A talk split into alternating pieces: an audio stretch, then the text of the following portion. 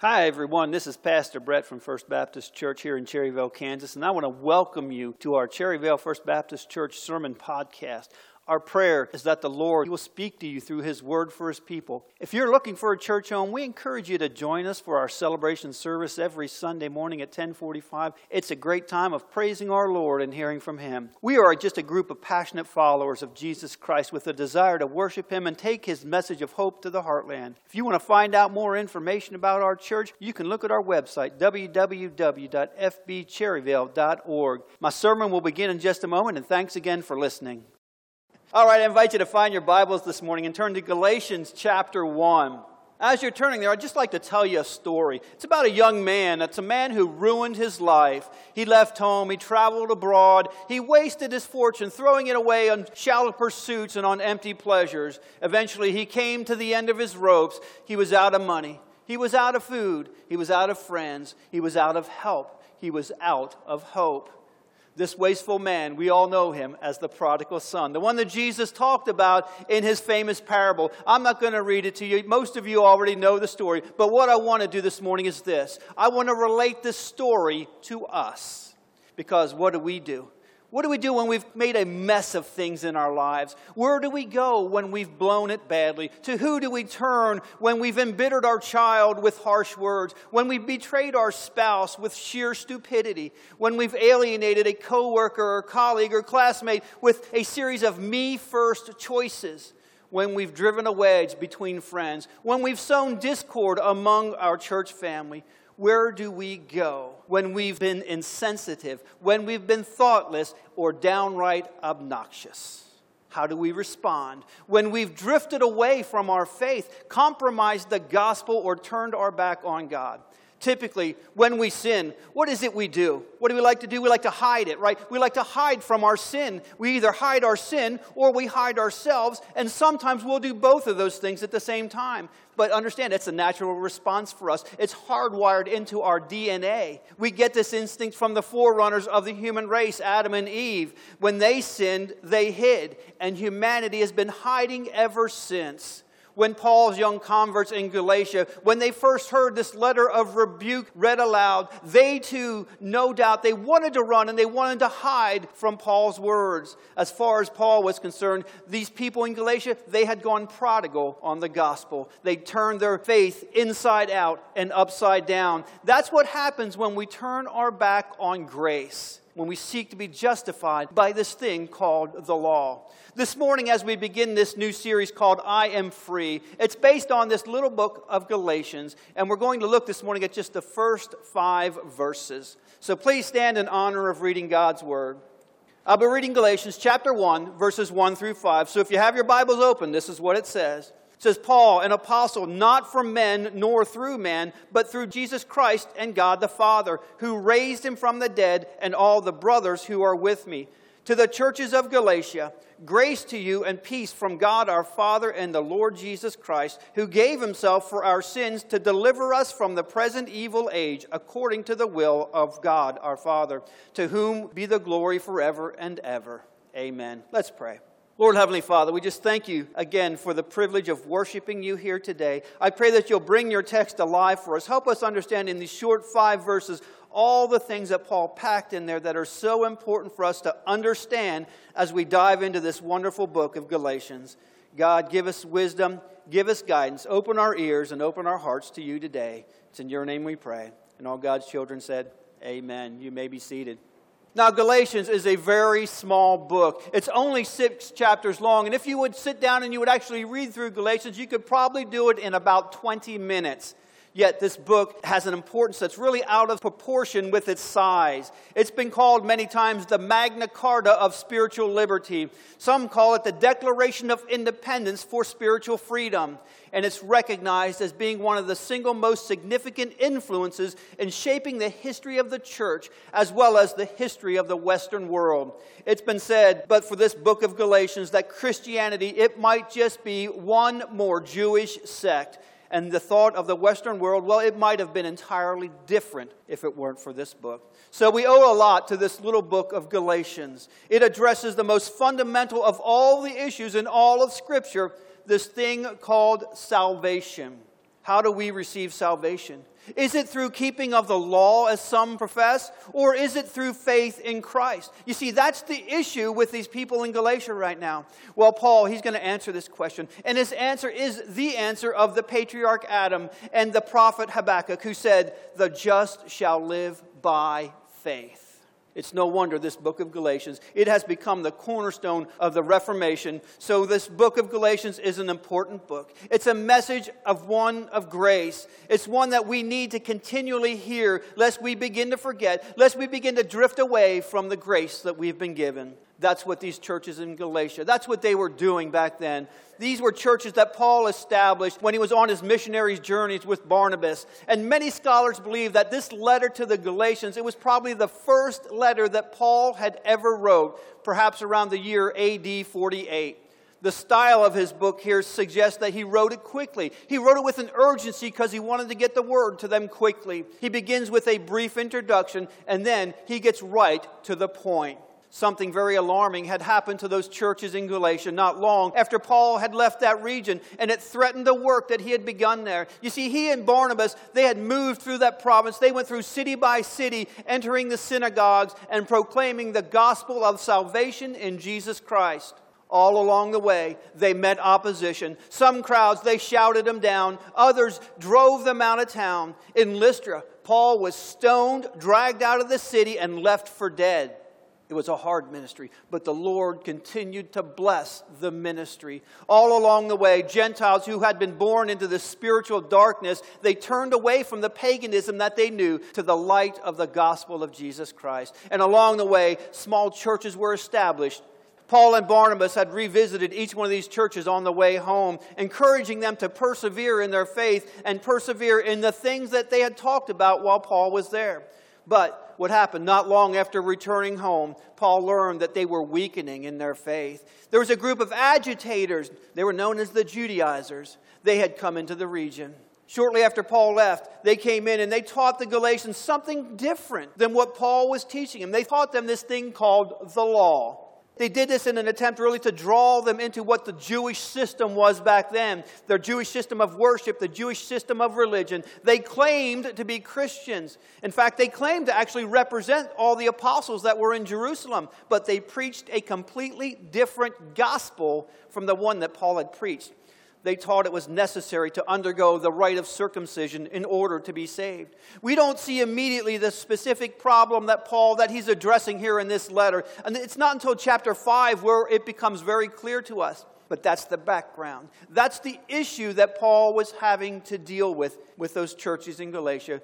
They agreed that faith in Christ is necessary, these Judaizers, but they said faith alone. Well, that's not enough. They believed a person must also be circumcised, and a person must also keep the law of Moses to be saved. Paul preached this gospel of faith alone, in Christ alone. That was the message that the Galatians had heard, that heard when Paul came through there originally. That was the message that they had responded to when Paul was on his missionary journey. That was the message that they had believed while he was there. So, this new message that's coming in, this message of faith plus works, it caused great confusion with these young churches. And being relatively young and inexperienced in their faith, they were very swayed by these false teachers that had come in. They not only denied the gospel that Paul had preached, but they actually denied Paul as well, that he himself was actually an apostle. These Judaizers claimed that there was no authority at all behind the message that Paul was preaching to them. They'd come to Galatia to correct the things that Paul he had propagated while he was there. They were persuasive, evidently, because we see the Galatians, they began to believe these men. They began to believe what these Judaizers were trying to teach them, and as a result, they began to drift away from that truth, the truth they heard from Paul, and they began to put themselves under the obligation of the law the message of the Judaizers, it was a message that has a very natural appeal to human, to add work of our own to the work of Christ so that we can take some credit for our acceptance with God, that we can have something to hold on to, that we can just maybe even do just a little thing to make ourselves look worthy to God, but just something that we can boast about and take some credit that appeals to the human nature.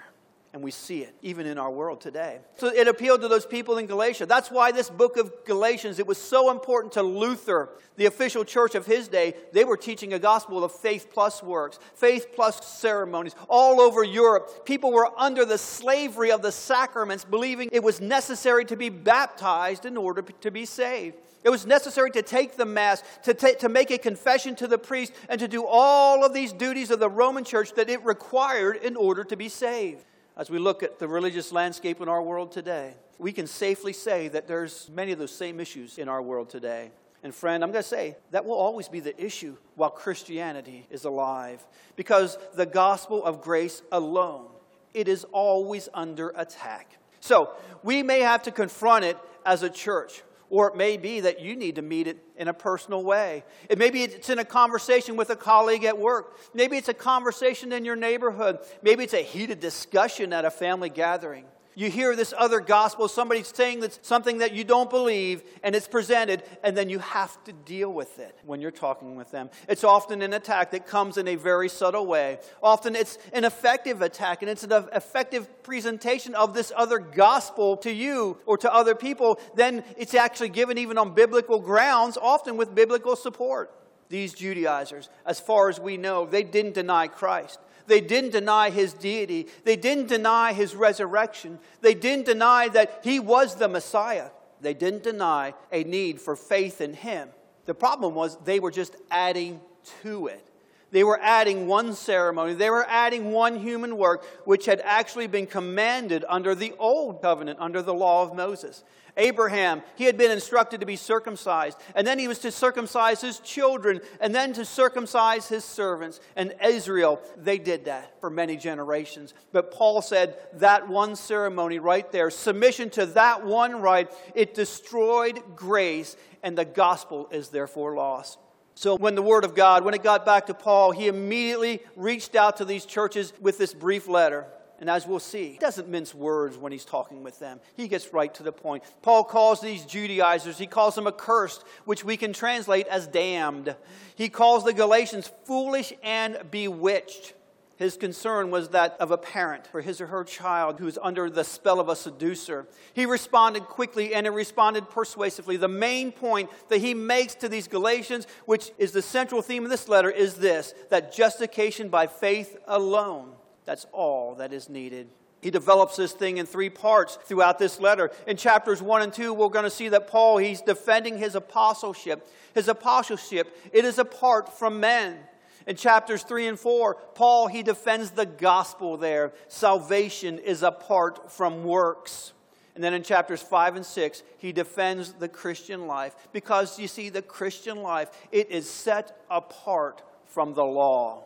Put positively, Paul was chosen as an apostle by Christ. Salvation is through faith in Christ alone, and the Christian walk is by the Spirit. It's all a free gift a free gift to anyone who will receive it. Paul's apostleship was a free gift. Our salvation, your salvation, my salvation, it is all a free gift our ability to walk in the Spirit of God and to do the things that God has instructed us to do, to live a wise and productive life, it is all by the Spirit. Meaning, it's all by grace, by the grace of God in our lives. Grace is the key to this book of Galatians. And Paul, he begins this letter with this subject, with a prayer for God's grace and peace in the middle of his introduction in verse 3. First, though, it's a typical letter writing of the day, his style here. Paul begins with his name and with the name of those who he was writing to, and an expression of goodwill towards those people. Paul's letter generally followed that form the words he used, the terms that he chose, they all have deep Christian significance. The words that he used are very significant because they introduce us in these first verses to the general themes of the entire letter he begins with those three words Paul, an apostle. And in doing that, he immediately answers all of the challenges that were going on in Galatia to his authority, the credibility of the gospel that he was preaching, that he had preached to them while he was there. Now, we may think, well, this isn't a normal way that you would start a letter. But in light of the problems that Paul was dealing with in Galatia in his time, his apostleship being questioned, I mean, that's really what the issue was, right? the Judaizers were saying, Are you an apostle? Was Paul an apostle? That's what was under attack. And Paul, he doesn't debate the point with them. He strictly comes right out, right up front, and he says, I am an apostle. And so, therefore, this letter that I speak to you, this letter, it comes with authority. Apostleship here is referring to the spiritual gift that a select group of men had, men who were authorized to preach the gospel and lay the foundation of the church. Look what it says in Ephesians 2:20. It says that the church is built on the foundation of the apostles and prophets, Christ Jesus himself being the cornerstone. Paul begins by stating, he is one of those apostles. He is one of those who is the foundation of Christ's church. He was not sent from man, nor through any agency of man, but he was sent by Jesus Christ and God the Father, who raised Jesus from the dead. Now, this is what those Judaizers were denying here. In order to undermine Paul's ministry and to gain acceptance for their message, they alleged that Paul, he was not an apostle. This, I mean, this is a very typical form of argument. We even see it today. In order to strengthen one's case, what do many people do? You weaken the other person's case. They would use this if they felt an opponent's case. Well, if his case is weak, I'm going to attack him and not the problem. They would undermine the other man's case, attacking his or her character. It's an argument simply against the man. That's what these Judaizers, that's what they were doing with Paul back in the day. They were seeking to undermine Paul's authority by discrediting him personally, saying, well, that Paul guy, he's not even a real apostle. Paul claimed full apostleship, full apostolic authority derived not from man, not from those Judaizers, not from any of the leaders that were there. He received his apostolic office and authority directly from Christ and from God the Father. Now, that's important to understanding the gospel because the gospel is not merely salvation through faith, it's salvation through faith alone in Christ alone. That's salvation. The object of your faith is very, very important. You see, everyone has faith. Even the atheists in our world, they have faith. They have faith in their atheism.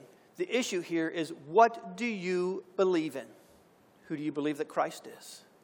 I'm going to tell you, the object of our faith for those who are Christians is the divine Christ, the one who is equal to the Father. Christ holds the same status as the Father. Christ is the one and only Son of God. And that's the source of Paul's authority. It was the triune God. His authority was given to him at his conversion. Luke records this event in Acts chapter 9 when Christ appeared to Paul, blinding him on that road to Damascus, and he called him to be his servant. Paul later on writes about this in the first chapter of Galatians when he proves his apostleship and he defends his ministry but he introduces it here that he's an apostle. His authority as an apostle is real. It's equal to the 12 that Jesus had called directly. Therefore, the gospel he preaches, it is also equal to the one the apostles at Jerusalem were preaching.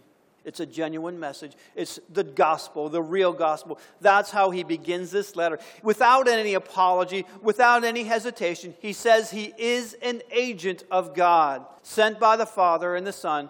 He is Paul an apostle. Therefore, his message is to be listened to. So he greets them with this true apostleship message, and then he sends them greetings. Greetings from all the brethren who are with him. He doesn't identify who these people are, but they are brethren, probably fellow workers and missionaries like Barnabas and the leaders and the elders of the churches at Antioch. But the effect of this greeting is significant here because it shows that Paul, he was not alone in his beliefs.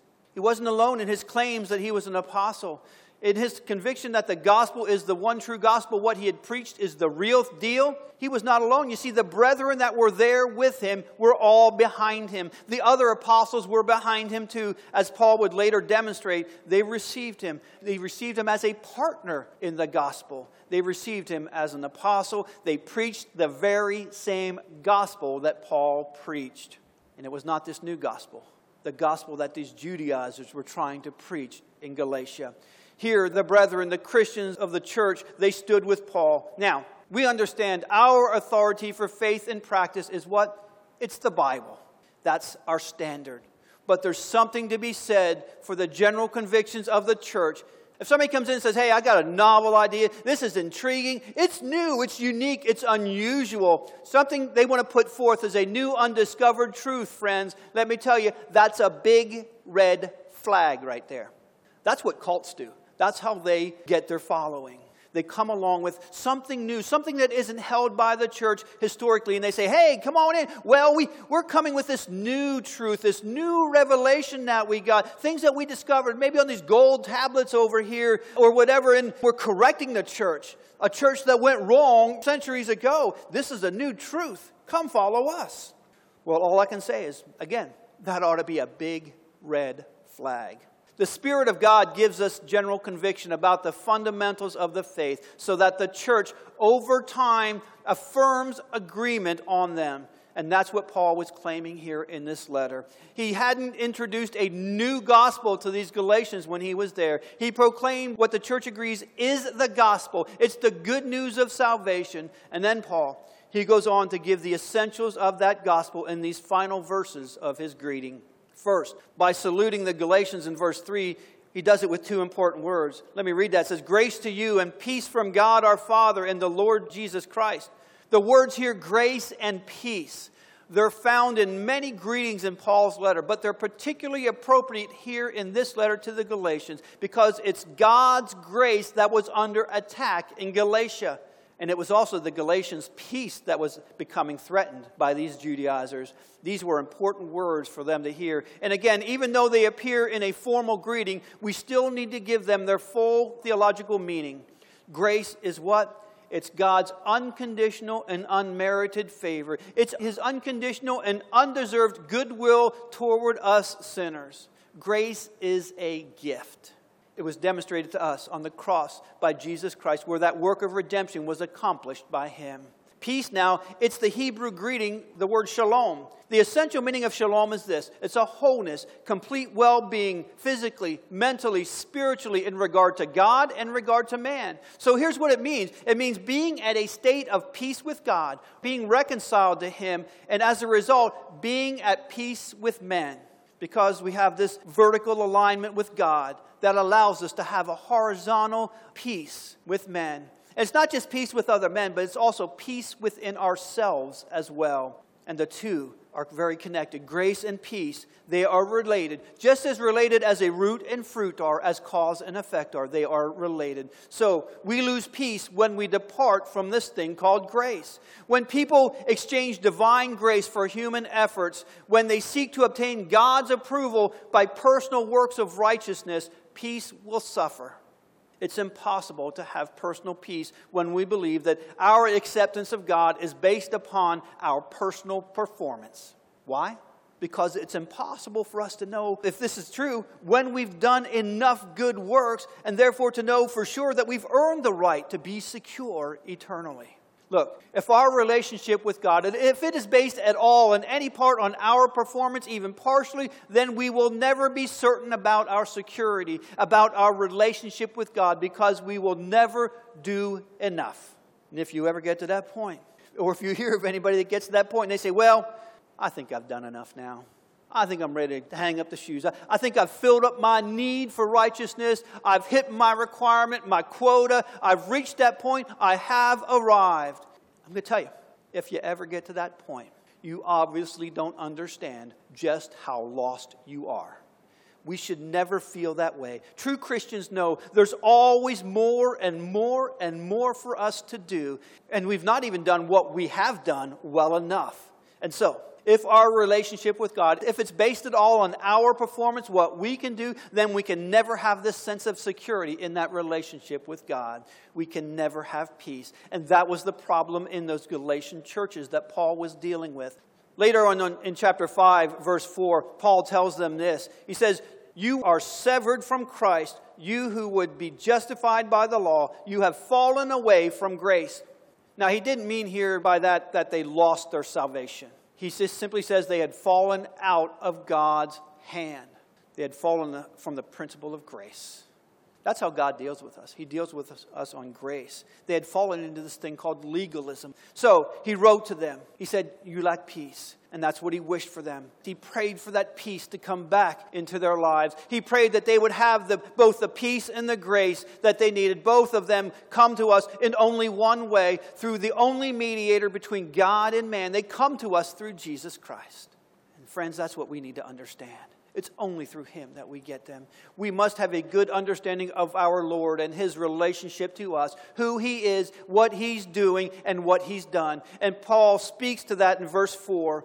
What that means, very simply, is salvation is God's work. It's not our work. The Father planned it, the Son executed it. We have no part in it at all. In fact, Christ's work of salvation is not incomplete. What was it that Christ said on that cross? What were His last words? It is finished. It's done. We can add nothing, nothing at all to it.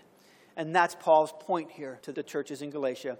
But he developed it in terms of the Father and the Son's role in salvation by showing us that God, He is the author of salvation, and Christ, He is the basis of our salvation. First, it all happened according to the will of our God, the Father. It's an eternal plan. That's implied in the word God. He's eternal. The, he's the eternal one without beginning and without end, whose thoughts and plans are as eternal as He is. He's omniscient. He knows everything. He always has known. I tell you, I run into people all the time and said, Well, I bet that surprised God. No, friends, nothing surprises God. There's never been a time when a thought occurred to God, I didn't know that. It doesn't happen. Okay? God's thoughts are eternal. He's always known everything that is or ever will be or ever could be. He always has known everything. And Paul, he described the plan in those terms in other places as well. For example, in Ephesians chapter 1, verse 4, he speaks of God's choice of us here. He says, Even as he chose us in him before the foundation of the world, which means what? Before there was time, right? He chose us. But the name God also denotes his power, his omnipotence. And that means his will to save. It cannot fail. If he wants to save, he can, he will. It must be accomplished, and he has the power to succeed, and therefore his will must succeed. Just that thought alone is God that has drawn up that plan, makes it evident that God is omniscient. God cannot be frustrated. The omniscient, omnipotent God, he will succeed. He will save those who he's chosen to save. He, he's also designated as our Father. And to me, that suggests something more than great power that expresses the affection or the disposition of His great love. And that's what lies behind the plan of salvation in our lives. It's the infinite, irresistible love of God the Father who willed to make His children and cannot be frustrated in doing that. He wants us to be His children. So, to carry out His plan, what did He do? He sent His Son, the one and only Son of God who couldn't fail, who Paul said, He gave Himself for our sins, meaning he sacrificed himself for us because we're sinners, because of our sin. He willingly gave himself because of our sin. How did he do that? By becoming our substitute on that day of judgment, suffering the penalty of death in our place, taking that penalty, the penalty that we deserved for our sins, and he did it. He didn't do anything wrong but he took it for us. That's how Paul explains the Lord's death later on in chapter 3, verse 13. Look at it. It says, Christ redeemed us from the curse of the law by becoming a curse for us. You see, even though he was innocent, he was our substitute in that atonement. And in that way, by taking our place, he satisfied the righteous demands of God towards us, the law that demands death for sin. He took that death, he took it in our place and his death, it was sufficient for us. In fact, it was sufficient for an innumerable multitude because he's not only a true man who represented mankind, but he was also God. And that fact alone, the fact that he was the God man, that his deity, it was joined with humanity, made this sacrifice, made sure it would succeed in paying for this sin of everyone, everywhere. He rescued us. He rescued us from this world. Now, is that how you would describe it?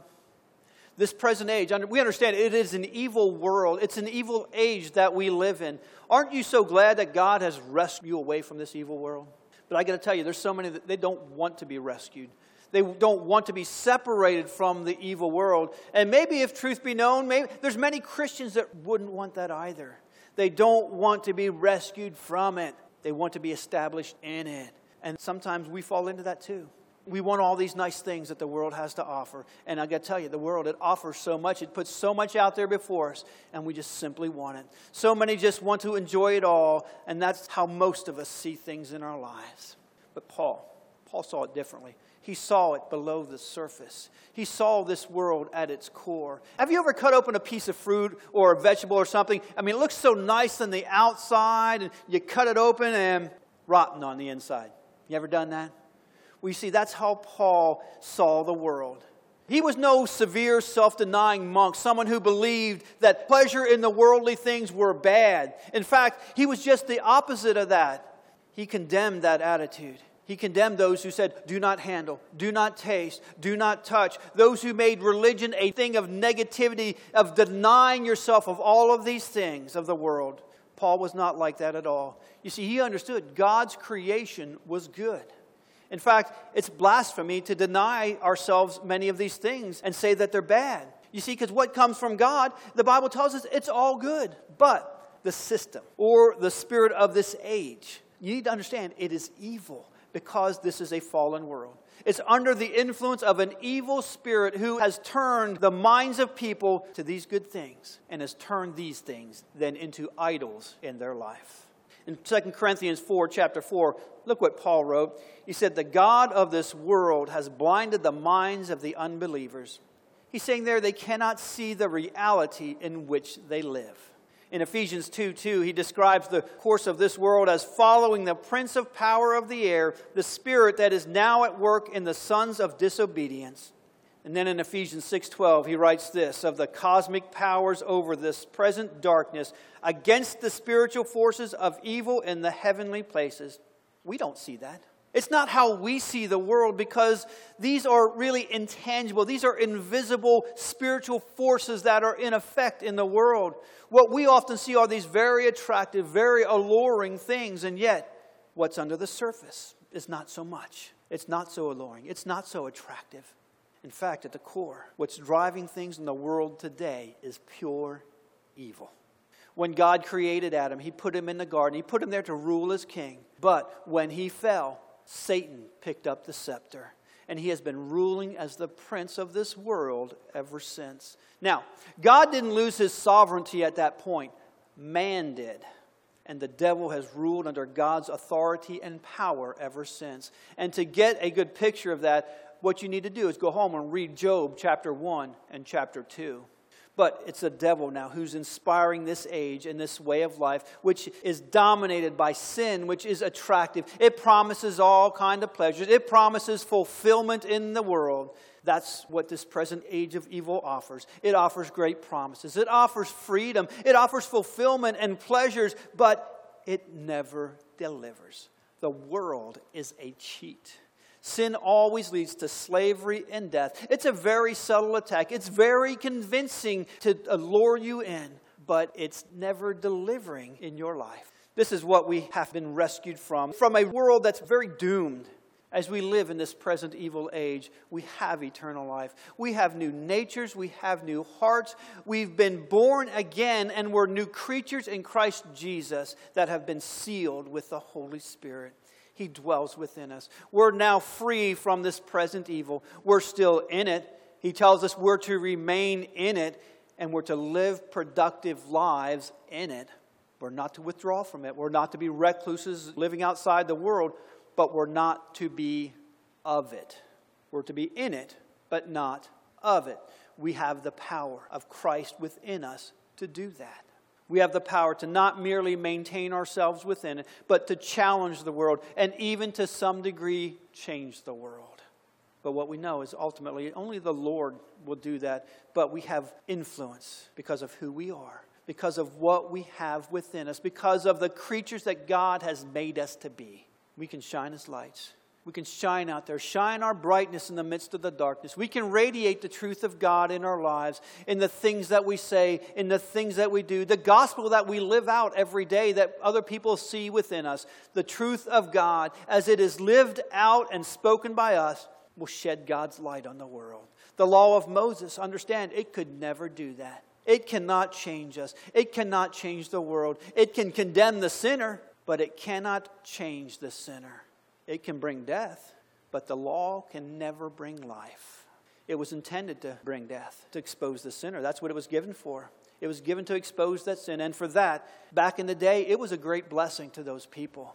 But the law, it cannot take away sin.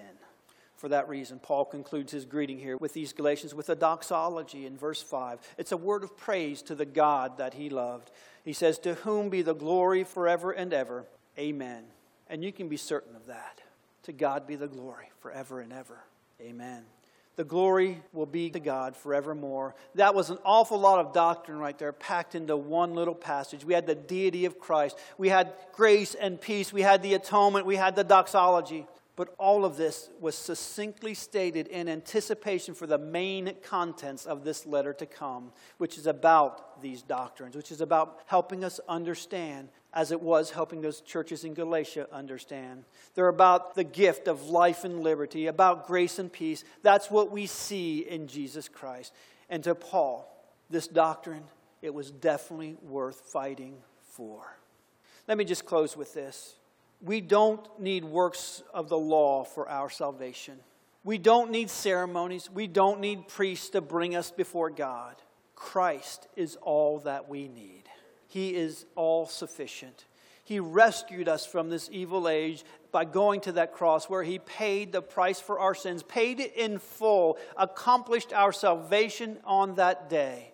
We can't add anything to that. All we can do is receive that as a free gift, a gift by faith in our lives and live in that freedom for the rest of our life. That's what Paul had preached to those Galatians originally when he did his missionary journey through there. And that's what he was reminding them of again through this letter. We all need that reminder constantly. That's what this book of Galatians gives to us. It brings us back to this essential facts of the Christian faith, the essential facts of life about grace and about faith in Jesus Christ. But maybe there's someone here. Maybe you're hearing all of this for the very first time. Or maybe for the first time in a long time, you're hearing that salvation is a free gift. It can't be earned, it's gratefully given and needs to be gratefully received as well. And if that's the case, I invite you to receive it this morning. Recognize that you are a sinner. Every person in the world is a sinner. We are all sinners. And to understand that, Jesus is the solution. He's God's eternal Son. He became a man. He died in our place, in the place of all the sinners, to rescue everyone who believes in Him, rescue them from the doom, and give them eternal life. That life is in Christ forever and ever.